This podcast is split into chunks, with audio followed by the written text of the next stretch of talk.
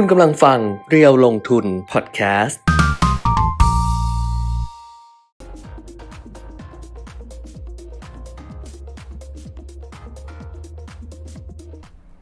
สวัสดีค่ะ สวัสดีครับ อัปเดตเทรนด์ลงทุนนะคะ กับเพจเรียวลงทุนทาง Facebook Live และ YouTube Live เรียวลงทุน Channel ค่ะ ครับ เจอกันวันนี้วันพุธ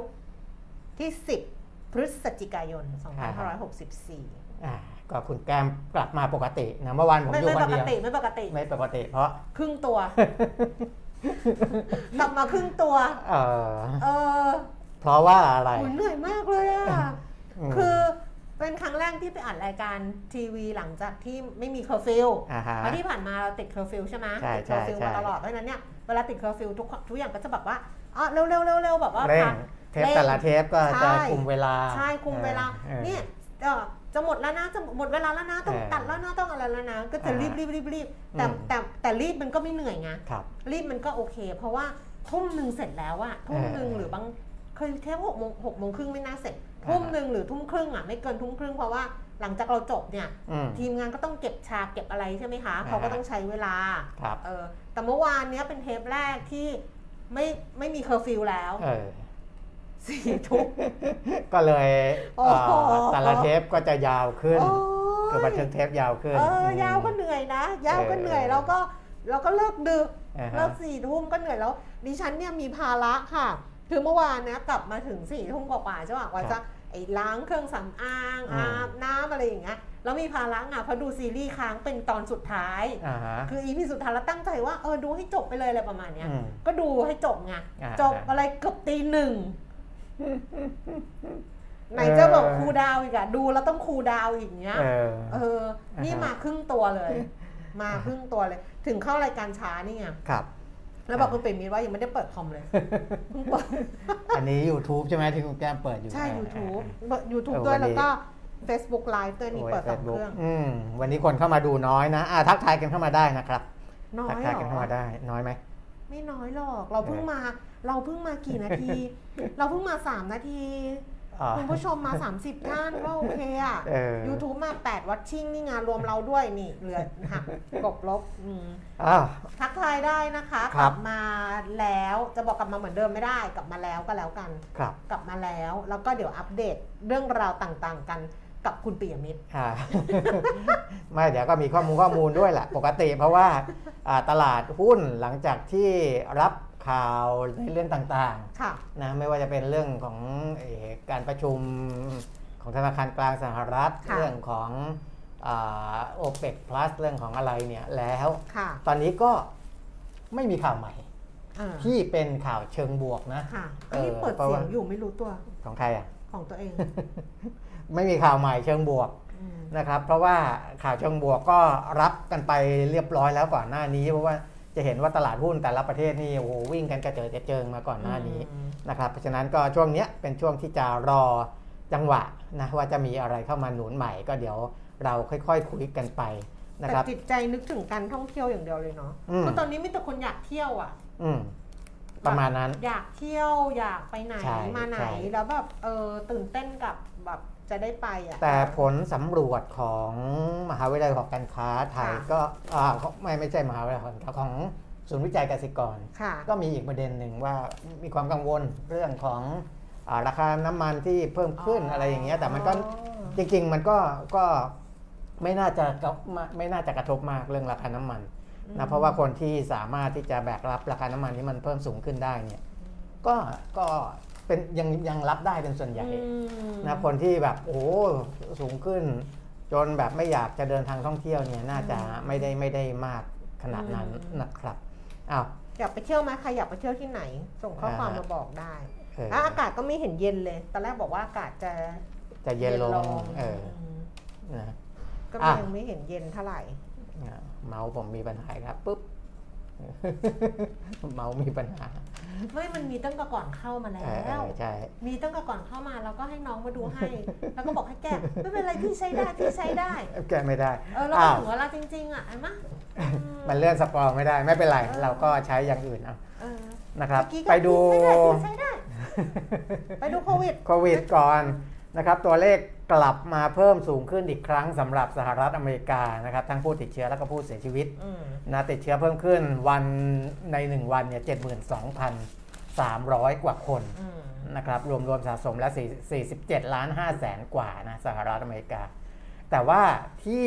น่ากังวลก็เพราะว่าผู้เสียชีวิตเนี่ยกลับมาแซงรัสเซียนะครับอืมเพิ่มขึ้น 1,339 คนเมื่อวานค่ะนะรวมๆแล้วสะสม 778,000 กว่าคนนะครับสำหรับผู้เสียชีวิตในสหรัฐอเมริกา ก็แซงรัสเซียขึ้นมาเป็นอันดับหนึ่ง ปกติรัสเซียเนี่ยจะยืนหนึ่งตลอดสำหรับผู้เสียชีวิตรายวันอืมนะครับรัสเซีย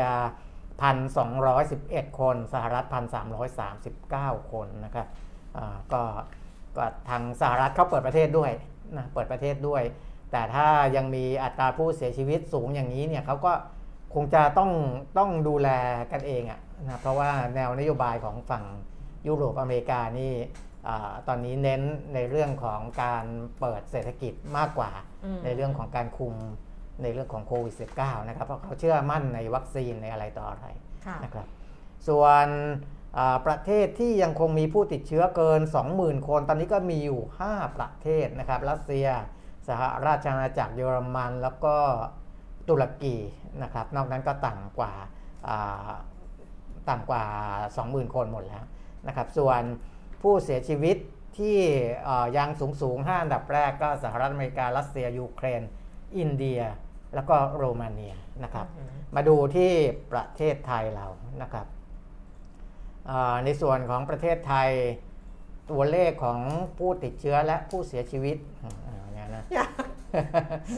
อยากอเลื่ยาอกนถ่ายอันนี้มากเลยเมาเลื่อนไม่ไปอ้าวอยากถ่ายการสแกนแผ่นมากอืมผู้ติดเชื้อเออใกล้เคียงกับเมื่อวานเลยนะคุณแก้มอืมเมื่อวาน 6,904 วันนี้ 6,978 นะครับ เพิ่มขึ้นมานิดหน่อยนะถือว่าอ่าไม่ได้ไม่ได้น่าน่ากังวลอะไร แล้วก็ผู้เสียชีวิตก็ใกล้เคียงกันมากค่ะเมื่อวาน 61 วันนี้ 62อืมนะครับ ก็ยังอยู่ในใน ตัวเลขที่สามารถควบคุมได้นะแต่ขอดูอีกสักอาทิตย์หนึ่งนะครับว่าหลังจากที่เปิดประเทศมาเมื่อต้นเดือนแล้วเป็นอย่างไรบ้างนะครับในเรื่องของตัวเลขอะนี้ก็โควิดประมาณนี้แล้วกันนะครับ เดี๋ยวคุณแก้มไปดูข้อมูลอื่นๆก่อนนะอ่าแล้วก็เดี๋ยวค่อยกลับมาดูข่าวที่เกี่ยวข้องอีกทีหนึ่งนะครับ ไปไหนนะ ไปตลาดหุ้น ไปตลาดหุ้นก่อน ไปตลาดหุ้นต่างประเทศเออเมื่อคืนนะคะดัชนีอุตสาหกรรมดาวโจนส์ค่ะ ปิดตลาดปรับตัวลดลงไป 112 จุด 0.31%แต่ว่าก็ยังยืนเหนือระดับ 36,000 จุดนะคะ ปิด 36,319 จุด แล้วก็ NASDAQ เนี่ยปรับตัวลดลง 95 จุด 0.6% S&P 500 ปรับตัวลดลง 16 จุด 0.35%ส่วนตลาดหุ้นยุโรปค่ะลอนดอนฟุตซี่ร้อยลดลง 26 จุดนะคะ 0.3% CAC 40 ตลาดหุ้นปารีสฝรั่งเศสลดลง 4 จุด 0.06%และดัคแฟรงก์เฟิร์ตเยอรมนีลดลงไป 6.05 จุดนะคะ 0.04%ก็แทบจะไม่แบบไม่ขยับอะครับนะอ่าฮะด้านของเอเชียค่ะ เช้าวันนี้ตลาดหุ้นโตเกียวนิเกอีกลงไป 88.46 จุด 0.3%ห่างเสงฮ่องกง อันนี้ลงเยอะหน่อย 1%นะคะ 255 จุด แล้วก็ CSI 300 ตลาดหุ้นเซี่ยงไฮ้ก็ลงมาเยอะหน่อยค่ะ 1.6% 78 จุดค่ะ มาดูตลาดหุ้นบ้านเรากันบ้าง ดัชนีราคาหุ้นสำหรับตลาดหุ้นบ้านเราในเช้าวันนี้เนี่ยปรับตัวลดลงนะคะ 10นาฬิกา14 นาทีค่ะ ดัชนีราคาหุ้น 1,627จุด98 จุดลงไป 3.71 จุด มูลค่าการซื้อขาย 12,300 ล้านบาท เซ็ตฟิฟตี้เด็กค่ะ 976.93 จุด ลงไป 3.60 จุด มูลค่าการซื้อขาย 7,340 ล้านบาท ครับ หุ้นที่ซื้อขายสูงสุด อันดับหนึ่งเป็น AOT ราคา 66 บาท 50 สตางค์ ลดลง 50 สตางค์ ธนาคารไทยพาณิชย์ค่ะ 132 บาท ลดลง 1 บาท 50 สตางค์ KCE 89 บาท 50 เพิ่มขึ้น 2 บาท 75 สตางค์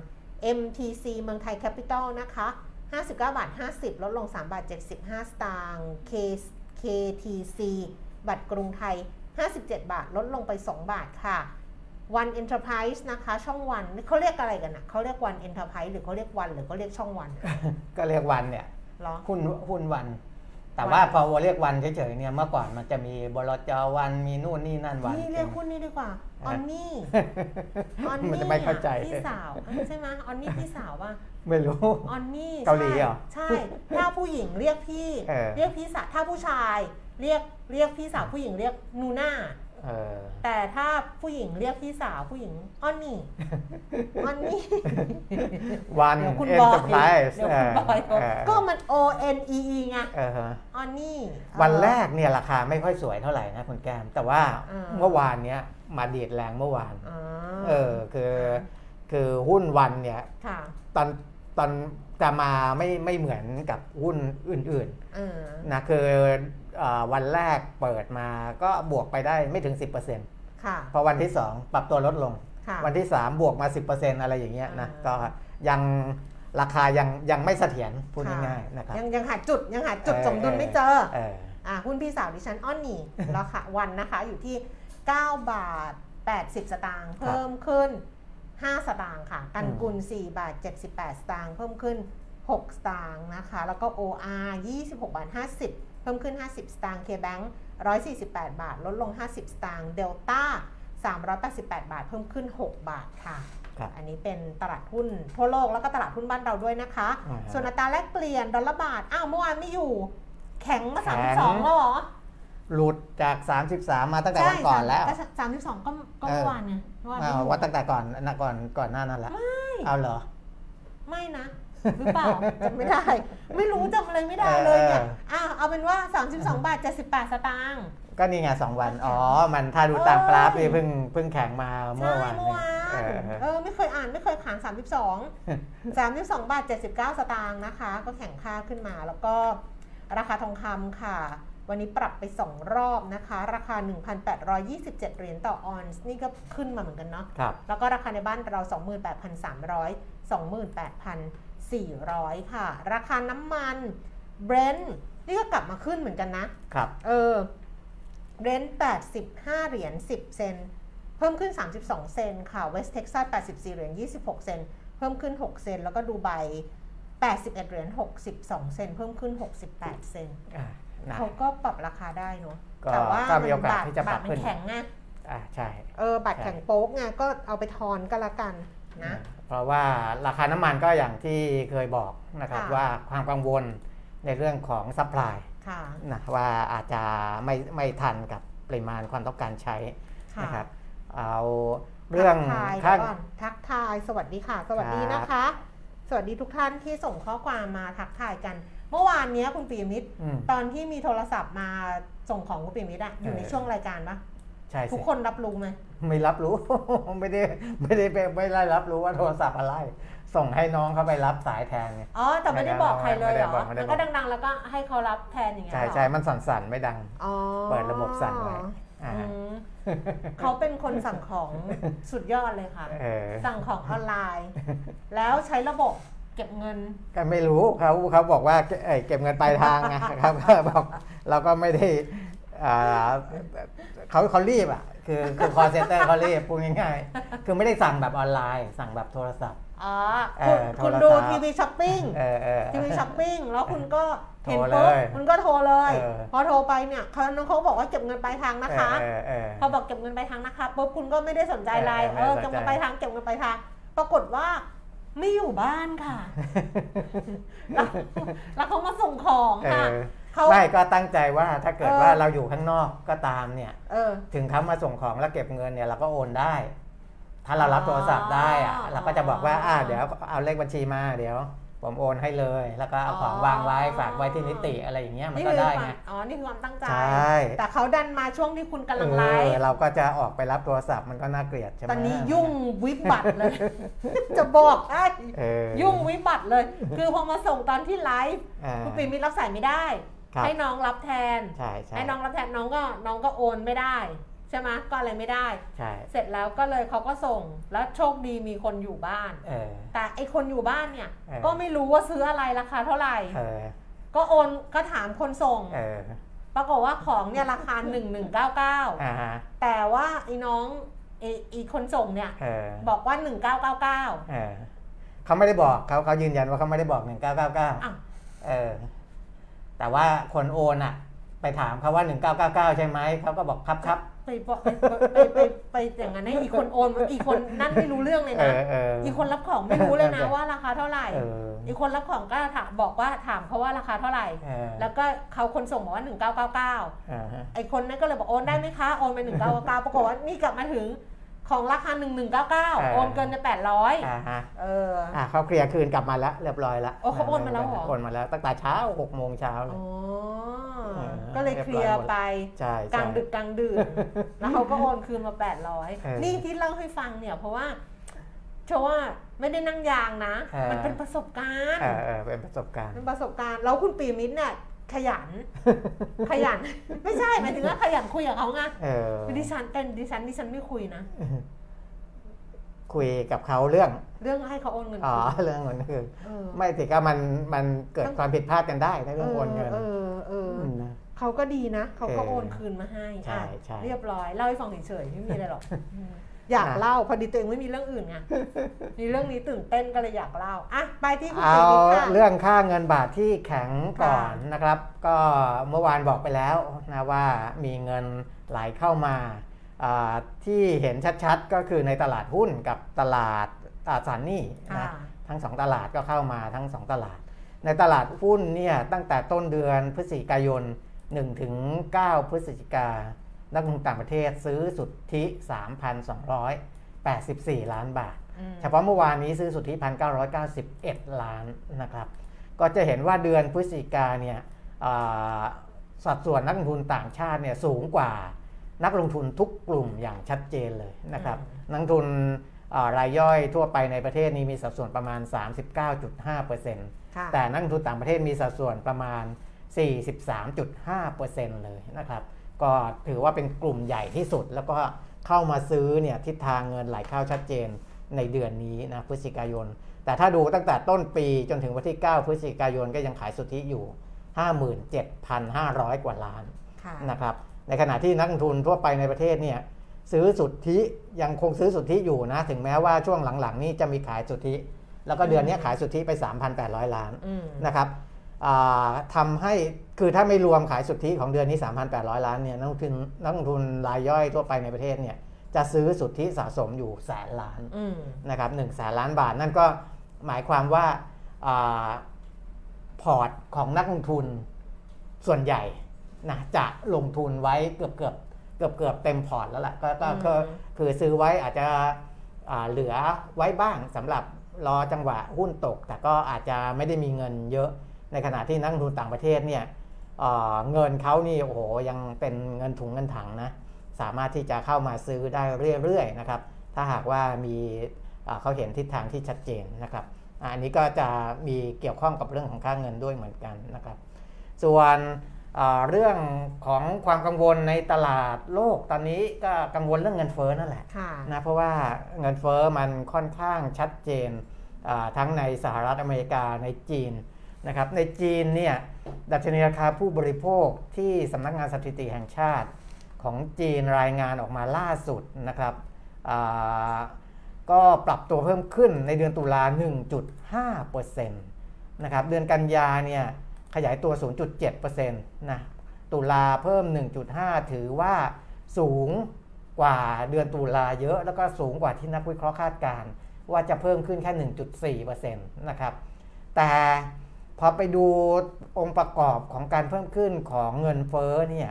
นะจะเห็นว่าดัชนีราคาผู้ผลิตหรือว่า PPI ซึ่ง PPI เนี่ยเขาจะวัดอ่าต้นทุนสินค้าที่หน้าประตูโรงงานนะครับ PPI เพิ่มขึ้น 13.5%ในเดือนตุลาคมอืมนะอ่าก็ถือว่าปรับตัวเพิ่มขึ้นเร็วเหมือนกัน ถ้าเทียบกับเดือนกันยา กันยาเนี่ย PPI เพิ่มขึ้น 10.7%นอืมะครับนักวิเคราะห์คาดว่าตุลาจะเพิ่ม 12.4 แต่เพิ่มถึง 13.5 นั่นหมายความว่านะถ้าดูประกอบกันเนี่ยแสดงว่าเงินเฟ้อของจีนเนี่ยไม่ได้เกิดจากฝั่งของดีมานนะถ้าในหลักเศรษฐศาสตร์เขาจะเรียกว่า cost push demand pull อืมนะคือดีมานสูงสูงๆก็อาจจะไปดึงเงินเฟ้อสูงได้นะครับหรือต้นทุนสินค้าสูงก็ทำให้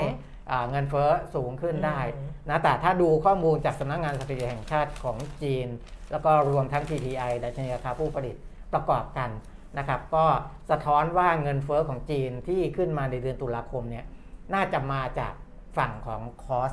ฝั่งของต้นทุนค่ะมากกว่านะดีมานอาจจะอ่าไม่ได้โตมากนะครับ แล้วก็ดีมานของจีนเนี่ยในฝั่งกำลังซื้อของจีนเนี่ยตอนนี้ก็กำลังมองอาในเชิงที่ไม่ได้มองในเชิงบวกนะครับ เพราะว่าจีนใช้มาตรการควบคุม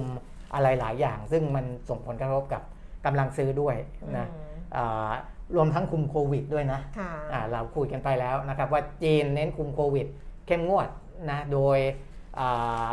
พอคุมเข้มงวดเนี่ยเศรษฐกิจก็อาจจะจะไม่ได้ไม่ได้ไม่ได้กระตุ้นมากนักนะครับ อันนั้นก็เป็นเหตุผลที่ว่าดีมานในฝั่งของจีนเนี่ยอาจจะไม่ได้โตมากแล้วก็แต่แต่เดี๋ยวอ่าต้องรอดูไปอีกสักพักนะอืมแต่ว่าตอนเนี้ยในนักเศรษฐศาสตร์หลาย ๆ ประเทศทั่วโลกเริ่มมองว่า เอ๊ะเศรษฐกิจจีนจะชะลอลงมากกว่าที่คาดหรือเปล่าอืมนะด้วยมาตรการหลาย ๆ อย่างนะคุมโควิด เข้มงวด คุมในเรื่องของ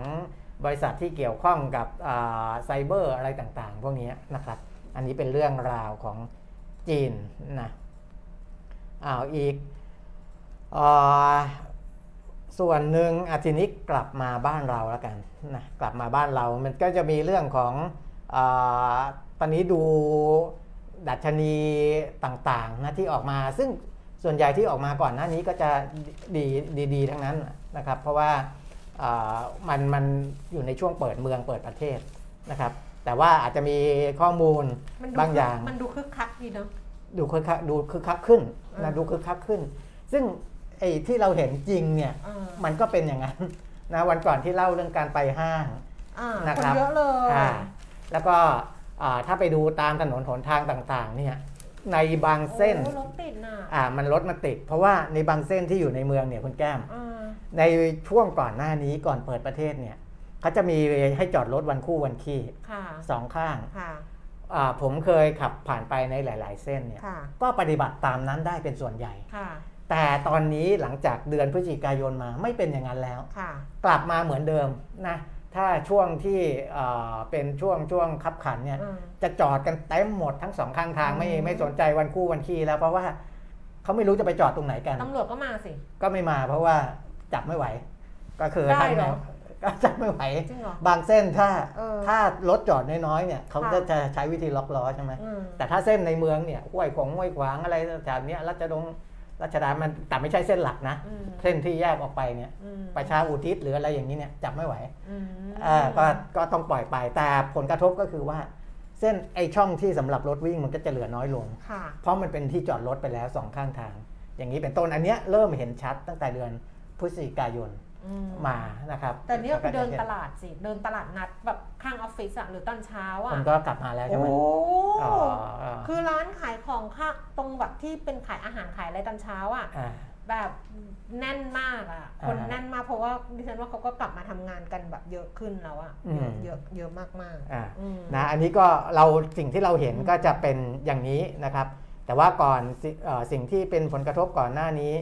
นะอย่างที่คุณสนานอังอุบลกุลประธานกรรมการหอการค้าไทย และสภาหอการค้าแห่งประเทศไทยบอกอืมว่า 9 เดือนมกราถึงกันยาโควิด สร้างความเสียหายให้กับเศรษฐกิจ 1 ล้านล้านบาทอะไรอันนี้มันก็เป็นเรื่องที่มันผ่านผ่ามานไปแล้แล้ววนะผ่านมาแล้ว ตอนนี้ไปดูกันว่าอ่าสิ่งที่มันยังกระทบอยู่ตอนนี้นะเมื่อกี้ได้พูดคร่าวๆว่าศูนย์วิจัยเกษตรกรไทยเขาค่ะสำรวจ เพราะว่าเขาทำดัชนี ภาวะเศรษฐกิจและการครองชีพเออ นะคืออันเนี้ยให้ให้ดูว่าอ่ามันจะมีความกังวลไหมผู้คนอ่าเริ่มมั่นใจอะไรมากขึ้นหรือเปล่าจะเป็นคนละตัวกับที่ที่มหาวิทยาลัยหอการค้าไทยเขาทำนะครับ เดือนตุลาคมเนี่ยปัจจัยที่สร้างความกังวลเพิ่มขึ้น เมื่อกี้บอกแล้วเรื่องของราคาน้ำมันอืมนะครับอาโดยภาคครัวเรือนเนี่ยตอบอาผลสำรวจเนี่ยนะครับบอกว่าดัชนี ภาวะเศรษฐกิจและการครองชีพเดือนตุลาคมอยู่ที่สามสิบสี่จุดเก้านะครับ แล้วก็อ่าอันนี้เดือนตุลาหกสี่สามสิบสี่จุดเก้านะ แล้วก็ใน 3 เดือนข้างหน้า 36.7 อ่านนะครับดีๆนะเพราะเจมส์เขาขึ้นกราฟิกแล้วนะอ่าไม่ใช่ ไม่ใช่คนละตัวกันเจมส์คนละตัวกันอ๋ออ่าคนละตัวกัน นะเดี๋ยวเอาลงก่อน อันนี้ลงก่อนยังพูดไปไม่ถึงตรงนี้อ๋อยังไม่ถึงอันของเจมส์ที่ขึ้นเนี่ยมันเป็นของมหาวิทยาลัยหอการค้าไทยอ๋ออันนี้เอาศูนย์กสิศูนย์วิจัยกสิกรศูนย์วิจัยก่อนเกษตรกรก่อนศูนย์วิจัยเกษตรกรนี้ไม่มีกราฟิกอ่านะไม่มีกราฟิกอะผมอ่าพูดถึงเรื่องของปัจจัยที่สร้างความกังวลแล้วกันอืมนะครับที่เขาสำรวจมานะว่าครัวเรือนมีความกังวลเกี่ยวกับระดับราคาสินค้าที่เพิ่มขึ้นอืมนะครับแล้วก็ราคาพลังงานที่เพิ่มขึ้นตามราคาน้ำมันดิบในตลาดโลก ราคาอาหารเพิ่มขึ้น รวมทั้งสถานการณ์น้ำท่วมนะครับส่งผลในบางพื้นที่นะคือน้ำท่วมนี่ก็มีพื้นที่ที่เขาเขาเขาได้รับผลกระทบด้วยนะครับ อันนั้นก็คือปัจจัยที่ยังเป็นกังวลอยู่ เพราะฉะนั้นเนี่ยศูนย์วิจัยเกษตรกรไทยนะครับเสนอว่าในช่วงนี้หลังจากเปิดประเทศตั้งแต่ 1 พฤศจิกายนเป็นต้นมา ยังมีปัจจัยบางอย่างที่ไปไปทำให้เกิดความกังวลไม่กล้ากล้าจับจ่ายใช้สอยกันมากขึ้น ภาครัฐจึงจำเป็นที่จะต้องมีมาตรการกระตุ้นเศรษฐกิจออกมาเพิ่มเติมในช่วง 2 เดือนสุดท้ายนี้ค่ะ นะไม่ใช่เปิดประเทศอย่างเดียว ต้องมีมาตรการกระตุ้นออกมา อีกรอบหนึ่งโดยเฉพาะอะอันนี้เขายกตัวอย่าง เช่น มาตรการด้านภาษี ค่ะ อันนี้เราคุยกันไปบ่อยใช่แล้วว่า 2 เดือนสุดท้ายถ้าคุณจะใช่ ทำอะไรเรื่องภาษีทำเลย ช็อปดีมีคืน เออเอ๊ะใช่ไหมช็อปช่วยชาติชอบช่วยชาติชอบดีเออมีเอ้ยไม่ใช่ชอบดีมีคืนช็อปสิช่วยชาติชอบช่วยชาติใช่เออช็อปอะไรช่วยประมาณนั้นชาติน่ะเอาไปลดหย่อนภาษีเออนะสามหมื่นหรือห้าหมื่นบาทอ่าฮะห้าหมื่นไปเลย ซื้อห้าหมื่นซื้อห้าหมื่นไปลดได้ เอาไปลดภาษี เอาไปกรอกในช่องเออลดภาษีห้าหมื่นไปเลย แสนหนึ่งไปเลยอะ แสนไปเลย เออซื้อแสนเงินไงไปลดใช่เขาเราเคยใช้เท่าไหร่เขาเคยให้เราเท่าไหร่เขาก็ให้ประสามหมื่นแต่เราซื้อไปสามแสนนะอะเขาให้ให้ใช้สามหมื่นให้งัดมาตรการพวกนี้ออกมาซะแต่ก่อนหน้านี้ทางรัฐบาลเองก็มีเปรยๆนะ ว่าว่าสองเดือนสุดท้ายเนี้จะมีมาตรการอะไรออกมาห้าหมื่นเออนะประมาณนั้นห้าหมื่นไปเลย อะ แสนหนึ่งไม่ไม่มีตังค์ใช้เออห้าหมื่นก็ไม่มีศูนย์วิจัยเกษตรกรบอกว่า ยังมีความจำเป็นเออนะมาตรการพวกนี้ยังมีความจำเป็นต้องทำควบคู่ไปกับการเปิดประเทศนะครับ เพราะว่าอ่ามันยังมีความเสี่ยงด้านอื่นอยู่อ่านะพี่ก็คุณอาวุธเราต้องขอในสิ่งที่เป็นไปได้ค่ะ เราจะไปขอให้รัฐบาลช่วย 70%เราจ่าย 30%เราเวลาเราจะขออะไรใครเราต้องคิดแล้วก็แบบเอาที่เป็นไปได้ แบบว่า ที่เป็นไปเพราะไม่งั้นเขาก็จะบอกเราว่า no ไปเลยไงอ่าไม่ได้ เพราะฉะนั้นห้าหมื่นค่ะห้าหมื่นเคยมะเคยห้าหมื่นมะห้าหมื่นเหมือนครั้งที่แล้วเคยห้าหมื่นเออสามหมื่นหรือห้าหมื่นอะจำไม่ได้อะนะแต่สามหมื่นอะมี ใช่ใช่สามใช่หมื่นอะมีแน่เมาเดี้ยงไปแล้วอะคราวนี้เดี้ยงจริงของจริงเลย ไม่สามารถที่จะขยับขยายได้ๆดิฉันอ้าวก็บอกคุณปิยมิตรแล้ว มา ไปดูจะที่เอาอันนี้ไหมอะเอาเอาเมาส์เอาเมาส์ เมาส์ที่เป็นเดี๋ยวให้ไวไวเลสอ่าสมายไปหยิบเมาส์ในห้องพี่มาให้หเอน่อยอ เอออ่ามาละเริ่มมาแล้วได้มาเดี๋ยวมันก็ไป เดี๋ยวมันก็จากไป อ่าฮะ เพราะฉะนั้อ้านวโดยสรุปก็คือว่าก็ต้องมีมาตรการกระตุ้นเรื่องของภาษีอีอ่ากสองทีนี้มาดูอ่าดัชนีความเหมาะสมในการซื้อบ้านซื้อรถนะซึ่งผมเคย เอามาให้ดูก่อนหน้านี้นะครับแต่อันนี้เป็นของเดือนตุลาคม 2564 นะครับ เป็นเดือนใหม่นะ เอาซื้อรถก่อนนะเจมส์ขึ้นได้เลย อันนี้เมื่อกี้ขึ้นบ้านหรือรถไม่รู้นะ ให้ดูเมื่อกี้เจมส์ขึ้นบ้านเออขึ้นบ้านใหม่ ขึ้นบ้านไหมอันนี้รถหรือบ้าน อันนี้ะขึ้นรถใหม่เออเออเออนะดัชนีความเหมาะสมในการซื้อรถยนต์คันใหม่นะครับอ่า เดือนตุลาคมเนี่ยเมื่อกันยาเนี่ยผมเอามาให้ดูทีหนึ่งนะครับว่าดีขึ้นจากเดือนสิงหา เดือนตุลาคมเนี่ยดีขึ้นกว่าเดือนกันยาอีกอืมนะครับเพราะว่าขึ้นมาที่ระดับ 37.0อืมแต่แต่ถึงแม้จะ 37.0 เนี่ยถ้าย้อนกลับไปเนี่ยจะเห็นว่าพฤษภาคมปีนี้นะ2564 38.9 ก็ยังสูงกว่าเดือนตุลาคมค่ะนะนั่นก็แสดงว่าก็ อ่าอาจจะมีหลายคนกล้าที่จะออกรถใหม่มากขึ้น แต่ก็ยังไม่สูงมากนักค่ะนะครับอะไปดูบ้าน ความเหมาะสมในการซื้อบ้านหลังใหม่นะครับ ดัชนีก็ค่อยๆไต่ขยับขึ้นมาเหมือนกัน เดือนตุลาคม 2564 อยู่ที่ 21.7 จาก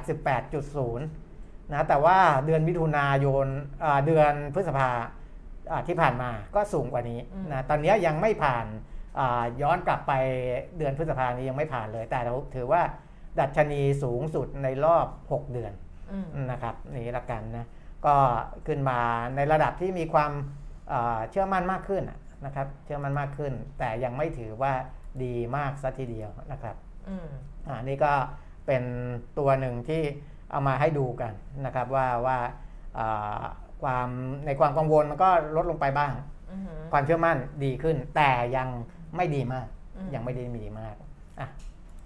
ก็ก็ก็ยังต้องเก็บเงินอยู่อะเนอะยังต้องเก็บอยู่ เออใช่ ยังต้องก็หลายคนยังทำนหลายคนเก็บเงิ ถึงแบบเอ่อต้องเก็บไว้ก่อนนะ ช่วงนี้ความอดออมใช่ความอะไรก็ยังมีอยู่นะครับใช่อ่าอืม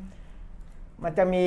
อีกด้านหนึ่งแต่อันนี้ผมไม่ไม่ได้มีกราฟิกไว้ให้นะครับ ก็คือศูนย์พยากรณ์เศรษฐกิจและธุรกิจมหาวิทยาลัยการค้าไทยเนี่ยเขาไม่ได้ทำเรื่องเศรษฐกิจอย่างเดียวใช่ เขาสำรวจภาวะการทางด้านสังคมด้วยนะอืมเรื่องของอาความสุขในการดำเนินชีวิตปัญหาค่าอ่าเรื่องของค่าครองชีพ ปัญหายาเสพติด แล้วก็สถานการณ์ทางการเมือง เรามีความสุขซึ่งกันไหมความสุขเนี่ยค่อนข้างน้อยค่อนข้างสิน้อยเรามีความสุขนะไหมคืออาถ้าถามถึงเดือนเดือนตุลาคมในปัจจุบันนะเออเขาจะสำรวจปัจจุบันกับ 3 เดือนข้างหน้าอนาคตอ่าสามเดือนถ้าข้างหถาน้ามณตุลาคมตอนนั้น ซึ่งยังไม่ได้เปิดประเทศ เออ ถามว่ามีความสุขดีหรือไม่ดีมากพอสมควรอะไรพวกเนี้ยนะอ่าดัชนีเนี่ยจะอยู่ที่ 25.9 นะครับโดยรวมโดยรวมโดยรวมเลยอืมคือความสุขเนี่ยถ้าระดับปกติเนี่ยคือร้อยอืมระดับปกติคือร้อยนะครับอ่าซึ่งเราเคยมีความสุขในระดับร้อยเนี่ย เคยด้วยเหรออ้าวเคยสิเนี่ย มีอ่าผู้ชมคนที่ดูอยู่เนี่ยไม่เห็นนะครับ แต่ว่าเราก็เคยมีความสุขในระดับร้อยอยู่หลายช่วงอืมแต่ตอนนี้ถือว่าอยู่ในระดับต่ำที่สุดต่ำต่ำที่สุดผ่านมาแล้วพองงกหัวแล้วเหรออ่าเราผ่านผ่านจุดที่มันต่ำที่สุดมาต่ำแล้วที่สุดคือเดือนกันยาเหรออ่าก่อนหน้านี้เลยใช่ใช่ก่อนหน้านี้อยู่ในช่วงเนี้ยอ่าช่วงช่วงช่วงเดือนสองเดือนก่อนหน้าเนี้ยอ่ตอนนี้เริ่มพองกหัวขึ้นมาแล้ว แต่ว่าก็ยังอยู่ที่อะ25.9 อาจจะพูดได้ว่า ช่วงที่ความสุขน้อยที่สุดได้ผ่านพ้นเราไปแล้วเออจะพูดความทุกข์ก็ไม่ได้ เพราะว่าเขาดัชนีความสุขใช่ช่วงที่เรามีความสุขน้อยที่สุดอ่าได้ผ่านพ้นเราไปแล้วอ่าโดยโดยรวมนะ โดยครับรวมมวลรวมอืมเดือนตุลาใน 25.9 แต่ครัจากบผลสำรวจเนี่ยบอกว่า ถามว่าดัชนีความสุขของคุณเป็นยังไง ในจำนวน 100 เนี่ย บอกว่าแย่อ่าไม่มีความสุข อะไรเนี่ย77เปอร์เซ็นต์77%ยังยังถือว่าแย่อยู่เออนะอยู่ความสุขอยู่ในระดับแย่ อีกคนมีความสุขมี3.2เปอร์เซ็นต์แต่ที่จริงถ้าเราดูดัชนีเนี่ยก็พออ่าเทียบเคียงได้อืมคือถ้าเราเทียบว่าความสุขปกติร้อยมคือถ้าความสุขที่สำรวจออกมาโดยเฉลี่ยมัน 25.9 เนี่ยแสดงว่าอืม เออที่เหลือก็ส่วนใหญ่มันแย่70กว่าเปอร์เซ็นต์มันก็แย่แต่ถ้าเกิดอันเนี้ยนะถ้ามาถามวันที่ทะเลาะกับที่บ้านอะเออแบบทะเลาะกับเมียมาแล้วมาถามอย่างเงี้ยถามเออคุณปีมิตรแย่เอออารมณ์เสียอยู่นะเออมันก็วัดนะยากเหมือนกันนะอ่ามันก็เออวัดได้อันนี้ความสุขเนี่ยดัชนี 25.9 แต่ตัวอื่นเนี่ยต่ำกว่านี้นะค่ะแก้มค่าครองชีพเนี่ยมีแค่ 11.8นะค่ะดัชนีนะ ยาเสพติด 16.2 สถานการณ์ทางการเมือง 19.2 เท่านั้นเอง แต่ ถ้าไปดู 3 เดือนอข้างหนาน้าคตอนาคต เออทุกตัวดีขึ้นหมด เอาอย่างนี้เออ ที่จะบอกก็คือว่า พอพอมองปัจจุบันกับมองอนาคตเนี่ย อืม อนาคตดีขึ้นหมดทุกตัว ความสุขเนี่ยดัชนีจาก25 25.9เนี่ยถ้าเป็นอนาคตเนี่ย33.7 อ่าฮะค่าครองชีพจาก 11.8 อนาคตนี่ 23.3 อืมนะครับปัญหายาเสพติด 16.2 อนาคต 19.6อืมส ถานการณ์ทางการเมืองปัจจุบัน 19.2 แต่ว่าอนาคต 22.6 อย่างนี้เป็นต้นอืมนะครับ ก็อ่าอันนี้เป็นเป็นตัวเลขที่ดีขึ้นในอนาคต แล้วก็ดีขึ้นเมื่อเทียบกับการสำรวจเดือนกันยาด้วยนะอืมคือเดือนกันยาเนี่ยความสุขของเดือนกันยาดัชนีความสุขเนี่ย 22.8อืมเดือนตุลาใช่25.9 ก็ก็ถึงบอกว่าต่ำที่สุดก็ประมาณนี้แหละที่ย้อนหลังประไปมาณกันยาแหละเออความสุขที่สุดได้ผ่านนะครับความสุขน้อยที่สุดได้ผ่านเราไปแล้วครับ อะนะก็ให้เห็นสำรวจอีกด้านหนึ่งประมาณนี้นะครับ แล้วก็ลองไปดูตัวเองแล้วกันว่าว่าเราก็จะอยู่ในกลุ่มตัวอย่างนั้นด้วยหรือเปล่านะครับ เป็นช่วงๆอะ สุขยังบริหารความสุขไม่ได้อ่าฮะเอ่อมีแบงก์ชาติเปิดเผยผลสำรวจภาวะและแนวโน้มการปล่อยสินเชื่อครับนะคะสำรวจจากเขาบอกว่าคมเห็นของผู้บริหารระดับสูงของธนาคารไตรมาสสี่นี่น่าจะคึกคักเนี่ยไตรมาส4ปี 64นะคาดว่าธุรกิจขนาดใหญ่แล้วก็ SME มีแนวโน้มต้องการสินเชื่อเพิ่มขึ้นอืมโดยเฉพาะธุรกิจขนาดใหญ่ในภาคการค้าต้องการเงินทุนหมุนเวียนเพิ่มขึ้น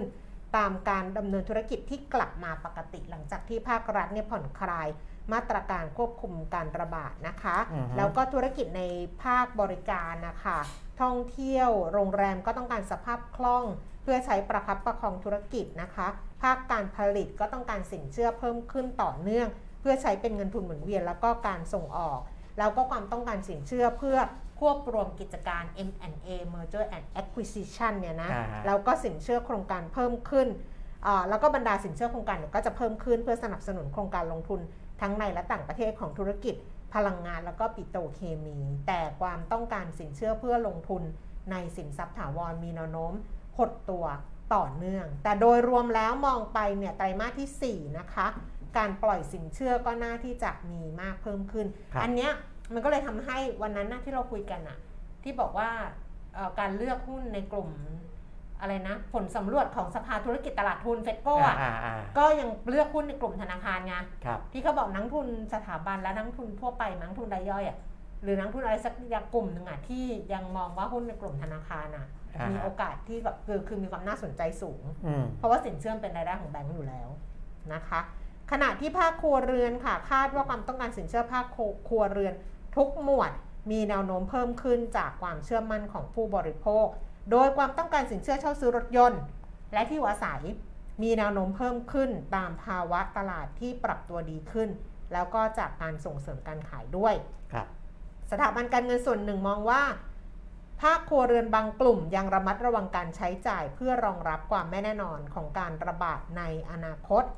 ส่วนมาตรฐานการให้สินเชื่อทั้งสินเชื่อบัตรเครดิต ที่อยู่อาศัยอุปโภคบริโภคจะใกล้เคียงเดิมจากคุณภาพสินเชื่อ ที่ไม่ได้ปรับลดลงมากนะคะ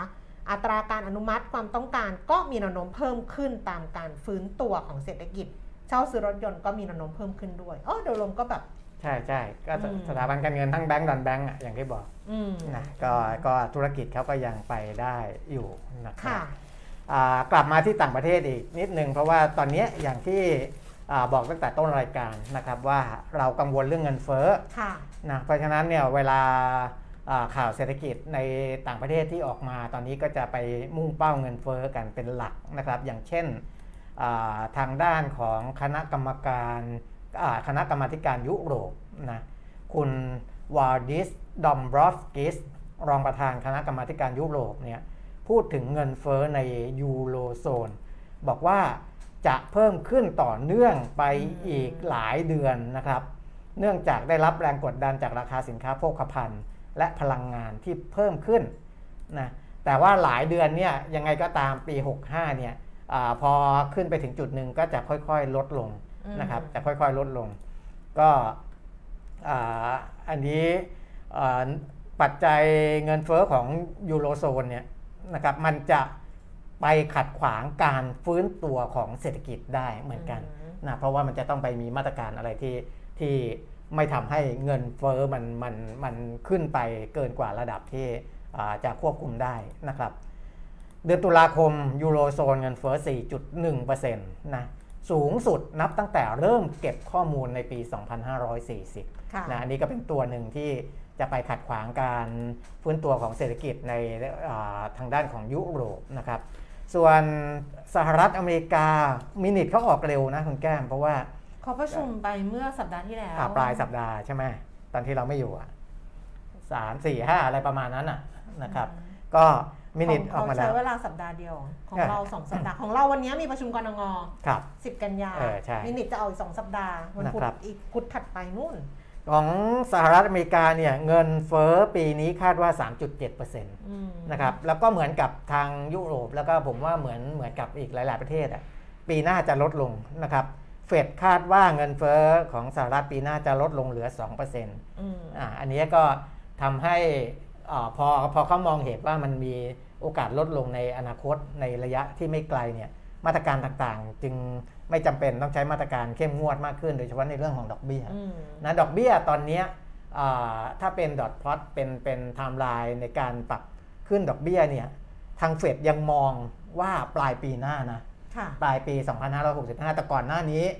อ่าจำได้ไหมครับโกลแมนแซกบอกว่าค่ะเอออาจจะไม่ถึงนะอาจจะกลางปีกลางปีหกเออห้าอาจจะขึ้นแล้วนะครับ แต่ว่าตอนนี้ยังไม่มีสัญญาณจากทางธนาคารกลางแบบนั้นนะอืมตอนนี้ต้องต้องต้องต้องยังใช้ว่าอ่าถ้ามองในฝั่งของธนาคารกลางสหรัฐยังยึดปลายปี 65 อยู่ แต่ถ้าเมื่อไหร่มีสัญญาณออกมาว่าขึ้นเร็วกว่านั้นอ่ามันจะเริ่มมากระตุก ในฝั่งของตลาดเงินตลาดทุนละอืมนะครับ อันนี้คือเรื่องของดอกเบี้ยนะครับ นอกจากเรื่องดอกเบี้ย เรื่องเงินเฟ้อแล้วนะเฟดก็อ่ารายงานของเฟดก็พูดถึงการฟื้นฟูการอ่าจ้างงานนะครับ ซึ่งในช่วงโควิดเนี่ยงานที่หายไปจากระบบเนี่ยประมาณ 4 ล้านตำแหน่งอืมนะคือพอระบาดแล้วเนี่ยมันค่อยๆหายไปนะสล้านตำแหน่งก็จะค่อยๆ ทยอยกลับมาทำงาน อัตราการว่างงานอ่า เมื่อเดือนที่แล้วเนี่ย 4.6%อืมคาดว่าจะลดลงเหลือ 3.8%ภายในสิ้นปี 2565นะเพราะฉะนั้นจ้างงานมากขึ้น ว่างงานน้อยลงก็จะมาเกิดขึ้นในปี 2565 นะครับ ส่วนอ่าสิ่งที่เป็นกังวลในตลาดนะนักลงทุนในตลาดกังวลเรื่องอะไรกันบ้าง ก็กังวลเรื่องอาเนี่ยแหละเงินเฟ้ออืมนะครับมากที่สุดเลยนะอ่าส่วนใหญ่จะ ตอบเนี่ยเจ็บอกว่าเป็นเรื่องเงินเฟ้อนี่แหละอืมว่าจะทำให้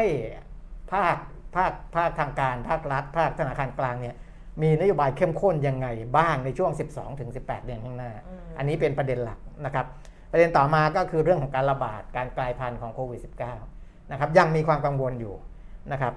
ประเด็นที่ 3 เป็นเรื่องของจีนนะซึ่งเป็นเศรษฐกิจใหญ่อันดับ 2 ของโลก แล้วก็มี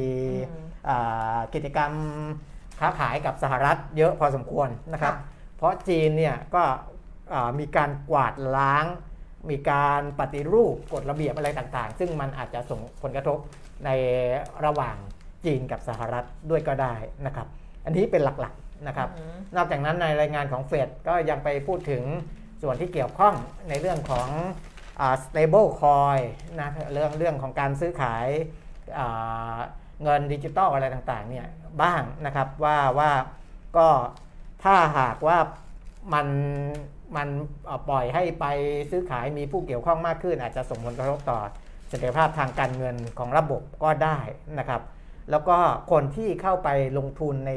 ไอ้สินทรัพย์ดิจิทัลเนี่ยส่วนใหญ่เป็นคนหนุ่มสาวนะคุณแก้มอืมซึ่งก็ใช่จริง ๆ มันก็เป็นอย่างเงี้ยทั่วโลกใช่มันนะเป็นครับทิศทางอย่างนั้นอยู่แล้ว เป็นคนหนุ่มสาวซึ่งค่ะในด้านหนึ่งเนี่ย เขาก็ยังมีโอกาสที่จะเสี่ยงค่ะได้มาก คือ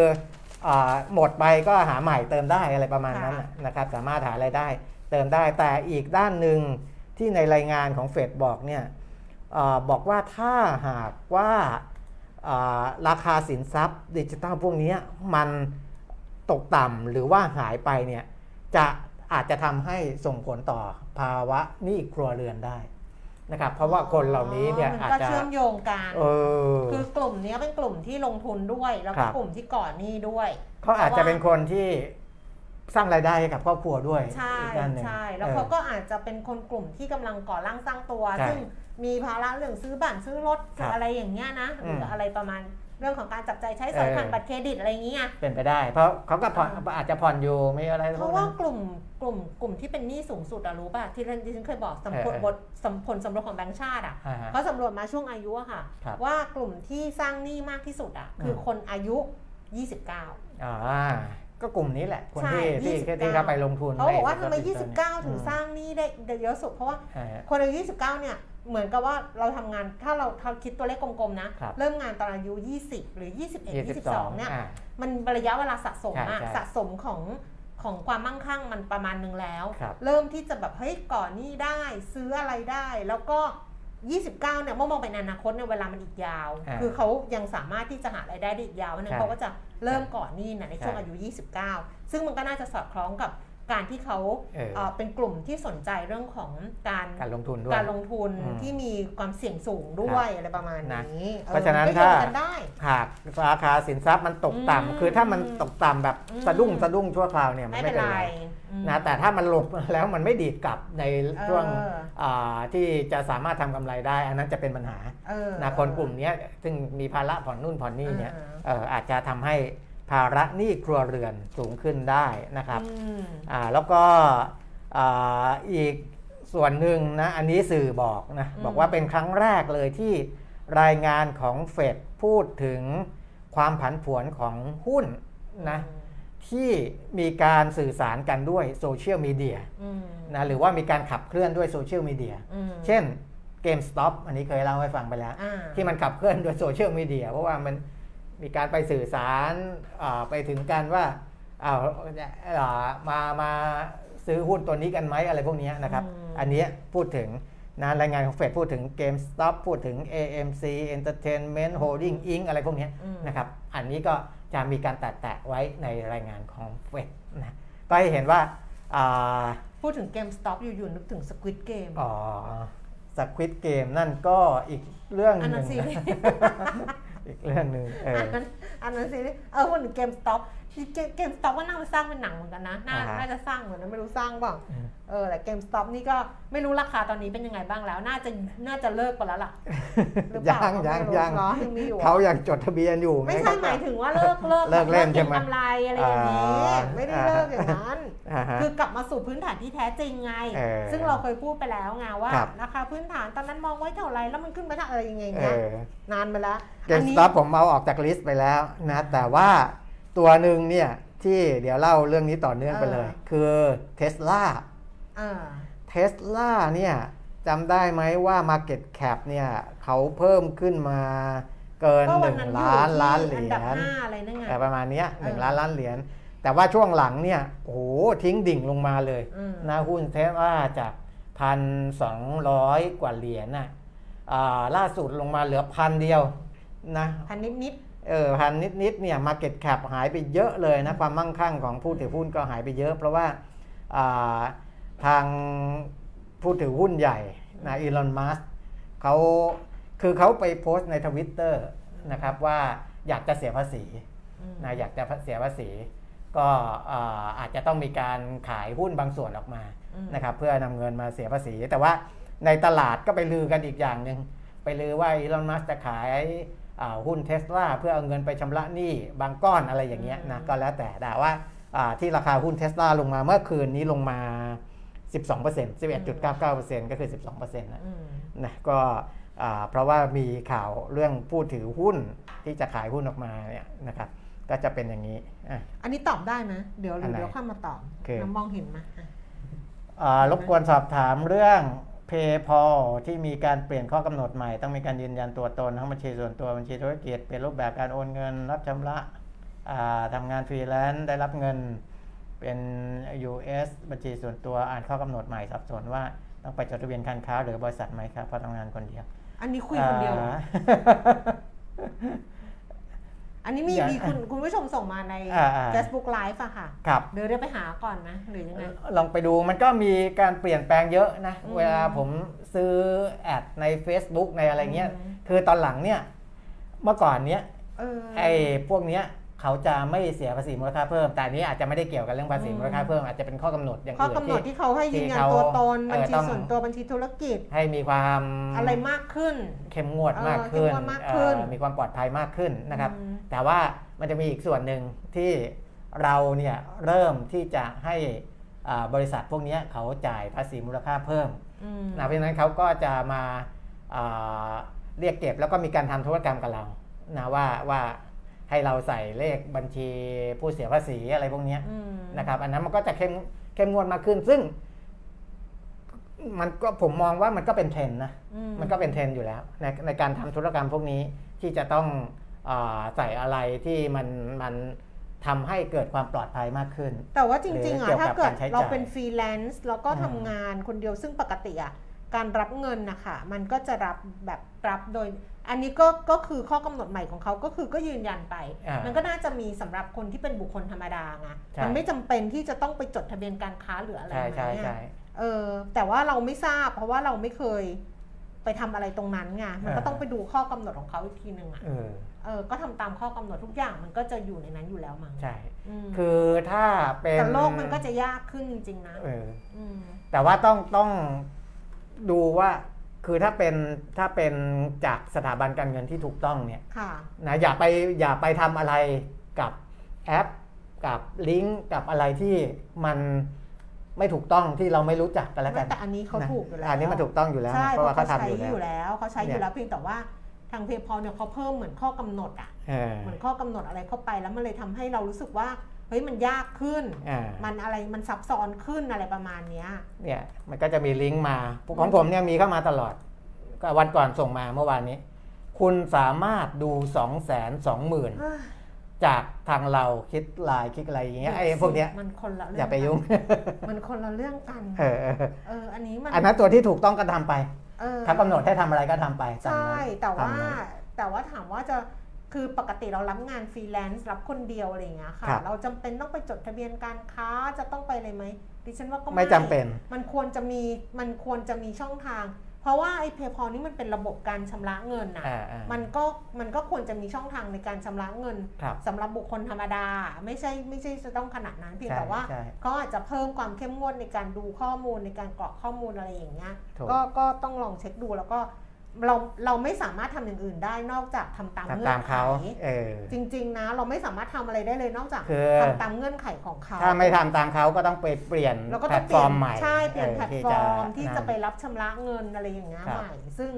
ซึ่งก็ต้องลองดูเออก็ต้องลองดู ซึ่งผมทำธุรกรรมเอ่อในโลกดิจิตอลนี้ก็ปวดหัวมากนะเพราะว่าเอออ่าคือบางบัตรเนี่ยแม้แต่บัตรเครดิตที่เราใช้ปกตินี่แหละ บางแบงก์ก็อ่า ทำได้ง่ายอืมเช่นซื้อ ad ใน Facebook อืมนะบางบางบัตรนี่โอ้โหทำเท่าไหร่ก็ทำไม่ได้นะเพราะว่าอ่าเขาจะมีตั้งระบบอะไรไว้ไม่รู้เออว่าเขาเหมือนกับว่ามีความกังวลนะจากก่อนหน้านี้ใช่ที่มีการตัดบัญชีที่เอออ่าลูกค้าไม่ได้ทำเอไม่งได้อะไรอทำรายย่างการเงี้ยเอเอองมเพราะฉะนั้นบางแบงค์เนี่ยเขาจะไปตั้งระบบที่อ่าไปไปสกรีนไว้ค่อนข้างค่อนข้างมาก พอไปสกรีนมากเนี่ย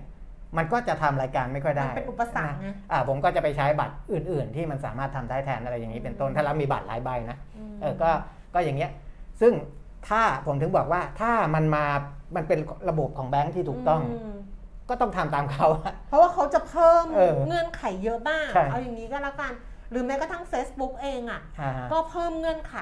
เยอะมาก ตัว Facebook นะอ่าก็เพิ่มเงื่อนไขนู่นนี่นั่นเนี่ย เยอะมากๆ เพราะว่าเขาก็ต้องกังวล เขาก็ต้องคำนึงเรื่องความปลอดภัย ครับ เรื่องอะไรต่างๆนานาเพราะฉะนั้นเนี่ยไม่มีทางอื่นเลยค่ะ นอกจากว่าต้องทำตามเงื่อนไขเออนะคะ แต่ถ้าเกิดเราบอกว่าเราทำไม่ได้หรือว่าเขาไม่ได้เปิดช่องสำหรับบุคคลธรรมดา จะต้องไปดูแล้วเนี่ยจะต้องไปอะไรไหมก็ต้องไปทำตามนั้นเออเออก็ต้องไปทำตามก็เปลี่ยนแพลตฟอร์มไม่ไปงั้นก็เปลี่ยนแพลบัตตฟอร์มไปอย่างเปที่ลี่ยคุนณอะไรไปอย่างที่คุณนะครับปิมิตรบอกครับ นะนี่ดิฉันนั่งเปิดหนังสือพิมพ์อะว่า แล้วเดี๋ยวนี้เขาก็ยังมีตารางหุ้นอยู่อ๋อใช่ไหมยังมีสิยังมีเออยังมีคนใช้ตารางหุ้นอยู่ใช่ไหมจะน่าจะเป็นคนเก่าแก่แล้วล่ะแล้วคนรุ่นที่ต้องการแบบถือไปไงแล้วก็อาจจะไปเปิดดูว่างๆก็เปิดดู ไม่ดูมือถือวะเนี่ยดูตารางหุ้นอ๋อตรดูอย่างนี้ง่ายกว่าสิเหรอง่ายกว่าเพราะว่าดูมือถือแล้วกเราว่าจะเลื่อนมาดูเจอไหมฮะ นี่เขาเรียงตามตัวอักก็ษร ก็ใช่ไงถามว่าเขาจะดูหมดนี่แหละทำไมเขาต้องดูหุ้นหมดตลาดอย่างเงี้ยไม่ เขาก็ถ้าเกิดก็ไม่ได้ดูหมดตลาด เหรอ นี่ไงถ้าเป็นผมเอามาดูเนี่ย ไม่ดิฉันจะถามคุณปิมิตรเออเนี่ยมันดูไม่ได้นี่ถามว่าคุณปิมิตรรู้เปล่าว่า เออหุ้นตัวแรกในตารางหุ้นน่ะ เออในตลาดหลักทรัพย์แห่งประเทศไทยอะ อ่าฮะมันคือหุ้นอะไร แล้วหุ้นตัวสุดท้ายมันคือหุ้นอะไรโอ้โหยากเอออะตลกมากเลย หุ้นตัวแรกก็ต้องอักษร A คือเมื่อก่อนแล้วกลุ่มเกษตรนานเสร็จ ใช่ เมื่อก่อนเออเราจะต้อง หุ้นตัวแรกในตลาดหุ้นอักษรเอมกลุ่มเกษตรอ่าเพราะกลุ่มเกเกษษตตรรมันขึ้นด้วยเอใช่ใช่ไหมใช่แล้วตัวสุดท้ายเนี่ยเมื่อก่อนมันจะเป็นแบบอะไรอะมันเป็นพวกแบบที่อ่าฟื้นฟูอะไรพวกนี้แล้วเอาไม่แล้วเป็นเอาเฉหลังพาะๆอะหุ้นที่ปกติเอาเฉพาะเออแต่ตอนเนี้ยแบบเหมือนเขาจัดกลุ่มอะไรใหม่อ่าฮะตัวแรกในตลาดหลักทรัพย์นะคะ ตัวแรกเลยนะที่อยู่ในในตารางตารางหุ้นอ่าในตารางหุ้นในตลาดหลักทรัพย์นะอ่าฮะไม่ใช่ A ค่ะเออเอา E ละค่ะอ่า E ค่ะ หมวดหรือว่าหุ้นหรือว่าชื่อตัวหุ้น หุ้นเลยค่ะ อ๋อ E ค่ะ เออทำไมอะ E E อืม In- Eternal Energy อ๋อออยู่ในกลุ่มเกษตรและอุตสาหกรรมอาหารธุรกิจการเกษตร เออ ยังอยู่นะในกลุ่มเกษตรอยู่อะโกแต่ไม่ใช่ขึ้นต้นด้วยตัวเอง ใช่เป็นเออ ตัว E อ๋อค่ะ E E อ่าเพราะมันไม่มีหุ้น A อยู่ในเกษตรถูหรือกเปล่าค่ะอะ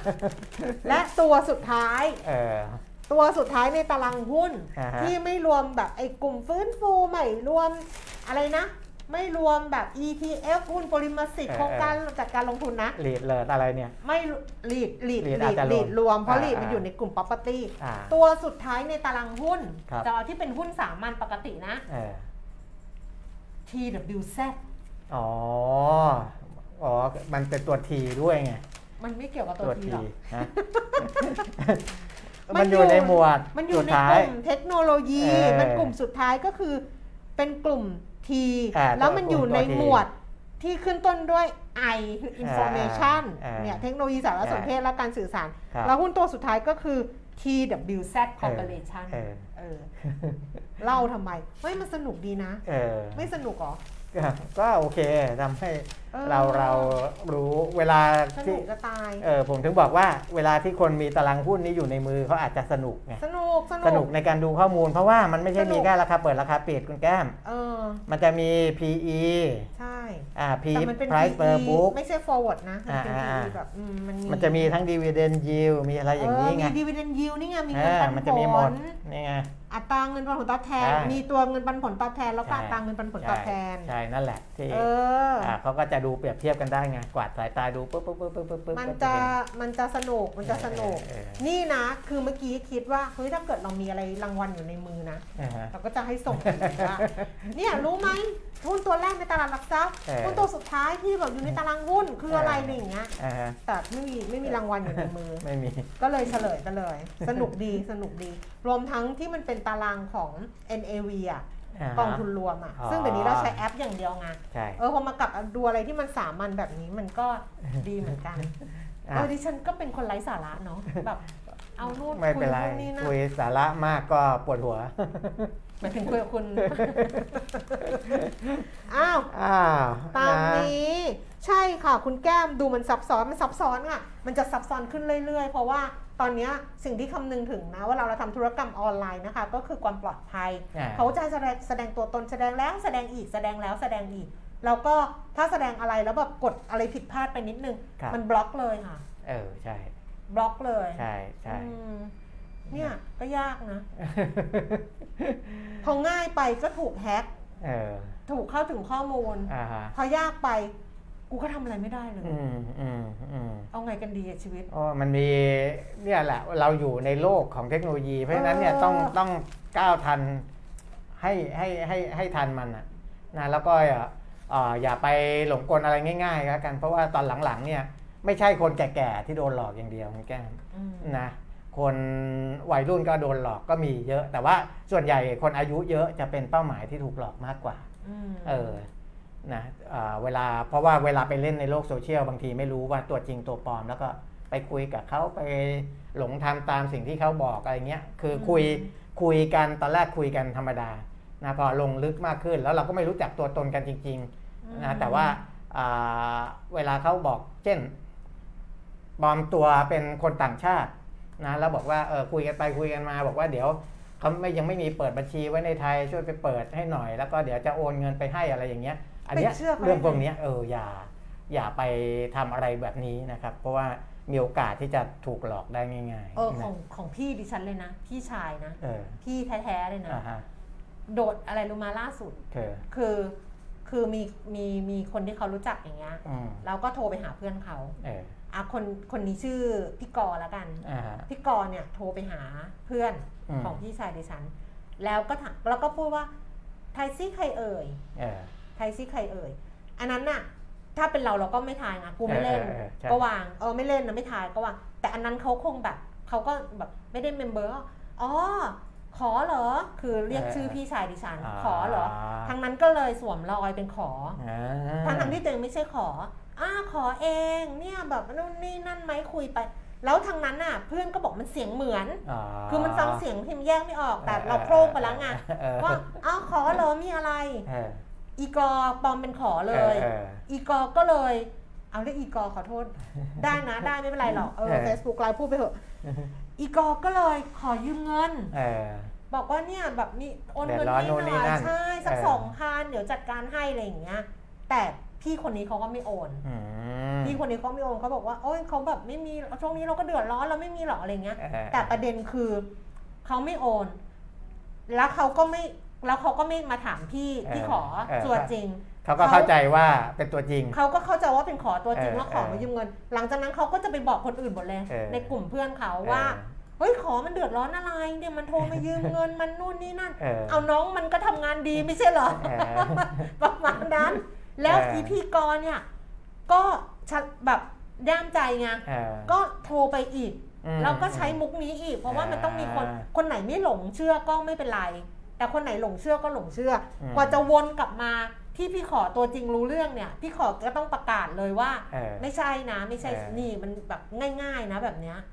เออเออนะไม่ต้องพงไม่ต้องแฮกเลยนะเอออืมเพราะฉะนั้นถ้าเกิดใครโทรมาหาเรานะคะ ถามว่าใครเอ่ยครับใครซิใครเอ่ยให้บอกว่ากูไม่เล่นระหว่างเออหลายรูปแบบหลายรูปแบกูบไม่เล่นระหว่างนะครับเลยเอออ่าอะจบจบเกี่ยวกับเทรนด์ลงทุนไหม ได้หมดมัอะนมิจฉาชีพอะเนาะได้หมดได้หมดเออมิจฉาชีพมันเยอะช่วงนี้เออต้องเตือนให้ระวังกัน อันนี้ยังไม่ได้พูดมิจฉาชีพในเรื่องหลอกลงทุนนะอีกเยอะเลยนะครับอ่าอันนั้นก็ไประวังระวังตัวกันอ่าหน่อยแล้วกันใช้ความระนะคมัรัดบระวังกันละกันเออออย่าโอนไวค่ะสายเปย์ครับอย่าโอนไวล่าสุดเนี่ยมีแฮ็ก Facebook ละลอกที่ละลอกหลังของในในในกลุ่มเพื่อนดิฉันนะเออแฮ็กแบบละนาวเลยนะอืมแล้วก็มีเด้งมาหาดิฉันนั่นหนึ่งท่านแต่ อีพี่อีกคนนึงน่ะไม่เด้งมาอ่าแต่เด้งไปหาคนอื่นปรากฏว่าพี่คนนั้นโอนไวมากอืมโอนสี่พันเลยเออโอนให้มิจฉาชีพสี่พันเขาตกใจกันใหญ่เลยเออว่าเออโอ้เขาบอกว่าก็ไม่ไม่รู้จริง ๆ โอนไปอ่าสี่พันอย่างเงี้ยอืมเพราะฉะนั้นอย่าโอนไวใจต้องแบบหนักๆเอาไว้ก่อนครับ คนสูงอายุน่าสงสารทุกใช่ เพราะเป็นเงินเก็บชุดสุดท้ายจริงค่ะอ่าฮะจริง หลอกทุกอย่างเลยค่ะลอตเตอรี่ก็หลอกเห็นไหมลอตเตอรี่แบบเอาไปปลอมเอออะไรเงี้ยเราบอกว่าเต็มไปขึ้นเงินไม่ได้อะอ่าฮะแล้วก็ไปแล้วก็ไม่ได้ดูไงก็ก็เอาเอ้ยเนี่ยมันถูกรางวัลตั้งรางวัลที่ห้ามันไม่เอารางวัลที่หนึ่งเออรางวัลที่หนึ่งมันดูไอ้นี่ไปใช่บางทีมันเอารางวัลที่ห้าอ๋อรางวัลอะไรอย่างเงี้ยเออแล้วมันก็มาหลอกเอาตังค์งานแบบขายถูกกว่าไงเออแล้วพอไปขึ้นเงินจริงไม่ได้เออเพราะรางวัลที่หนึ่งมันจะเกินเบอร์ มันจะแบบเราจะแบบอะไรอย่างเงี้ยใช่อิมิจฉาชีพมันก็ฉลาดไงอืมโอ้เหนื่อยปะอะ นะครับจเถอก็ประมาณนี้แล้วเดี๋ยวค่ะตอนช่วงพักเที่ยงนะทางค่ะ เพจรายลงทุนจะอ่าสำรวจความเห็นของอาบรรดาบโบล็รอกกเกเกออร์ร์ มาให้อีกทีว่าทิศทางค่ะแนวโน้มบ่ายเป็นยังไง เพราะว่าเช้านี้ยังไม่เห็นสีเขียวเลยนะน้องแก้ม อ๋อ ยังเป็นสีแดงตลอดทั้งเช้าเลยนะครับ ค่ะ แต่ว่าแดงไม่เยอะนะ ค่ะ ต่ำสุดก็ลบห้าสูงสุดลบหนึ่งอะไรอย่างเงี้ยนะครับอืม อะเดี๋ยวรอดูอีกทีแล้วกัน เพราะว่าเมื่อวานเราบอกว่ามัน sideway ยังเป็น sideway อ่า แต่ว่าตอนเนี้ยมันเหมือน sideway จะ sideway down หรือเปล่า เดี๋ยวตอนพักแต่แต่ส่วนใหญ่แม่นเที่ยงใช่ไหมส่วนใหญ่แม่นส่วนใหญ่แม่นใช่ไหมเออเพราะว่าเขาเห็นช่วงเช้าอยู่แล้วไงอ่าเออช่วงบ่ายก็คาดการณ์ไม่ค่อยผิดนะครับค่ะอะค่ะอ่าเพราะฉะนั้นเดี๋ยววันพรุ่งนี้นะคะ เราค่อยกลับมาเจอกันกับอัปเดตเทรนด์ลงทุน ซึ่งก็คงจะมีเรื่องของการประชุมกรงงครับซึ่งวันประชุมวันนี้แต่ผลออกมาแล้วก็ตามคาดแหละ เพียงแต่ต้องมาจับสัญญาณดู เพราะว่าอาจจะเห็นความสว่างไสวัยที่ปลายอุโมงค์กรงงอาจจะเห็นสัญญาณว่าเศรษฐกิจเนี่ยมันดีขึ้นจากเปิดประเทศไหมหรืออะไรไหมก็ครับพรุ่งนี้ค่อยมาว่ากันนะคะอ่าส่วนวันนี้เราสองคนลาแล้วนะคะ ขอบคุณสำหรับการติดตามเจอกันพรุ่งนี้ สวัสดีสค่ะวัสดีครับ